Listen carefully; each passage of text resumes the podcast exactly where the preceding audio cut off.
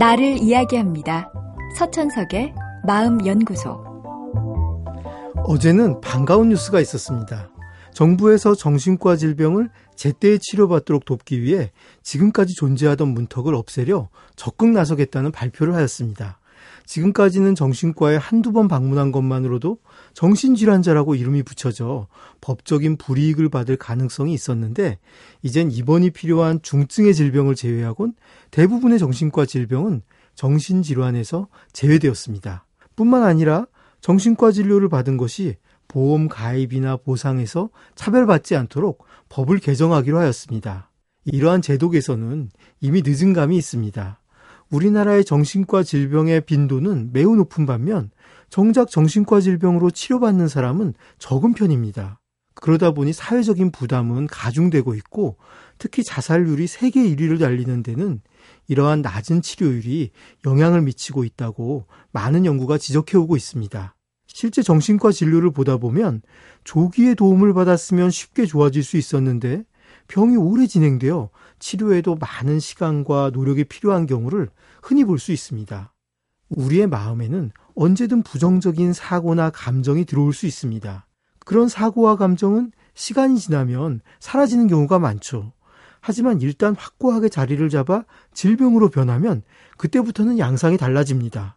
정신과 질병을 가진 상태에선 평범한 순간도 부정적으로 경험하기 쉽습니다. 그렇게 부정적인 경험을 하면 또다시 부정적인 사고와 감정이 만들어지죠.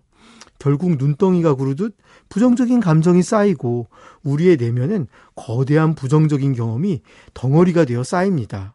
작은 눈덩이라면 쉽게 녹일 수 있겠지만 빙산처럼 커진 거대한 눈덩이는 녹이기가 쉽지 않죠. 그래서 정신과 의사들은 늘 조기 발견과 조기 치료를 이야기합니다. 그뿐 아닙니다. 무엇보다 정신과 질병을 앓고 있을 때의 삶이란 되게 불행합니다. 그리고 그 시간은 너무나 소중한 우리 인생의 일부분입니다. 몇 년을 질병에 시달리며 보내고 난 후에 지난 세월 생각하면 너무 허망했다는 분을 쉽게 만납니다. 마침 제도 개선이 되었으니 이젠 머뭇거리지 마십시오. 비가 와서 울적하다고 정신과를 찾을 것은 아니지만 정신적인 문제로 힘들고 그로 인해 몇 달 이상 괴로워하고 있다면 전문적인 도움을 요청하는 것이야말로 더 이상 미룰 수 없는 자신을 위한 소중한 선택입니다.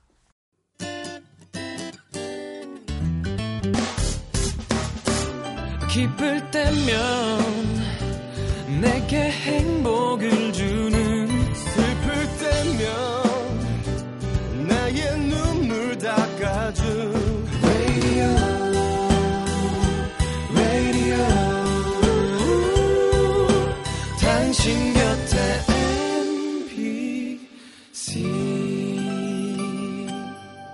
MBC 라디오는 미니와 푹 튜닝 어플리케이션을 통해 모든 스마트 기기와 PC에서 청취가 가능하며 팟캐스트로 다시 들으실 수도 있습니다.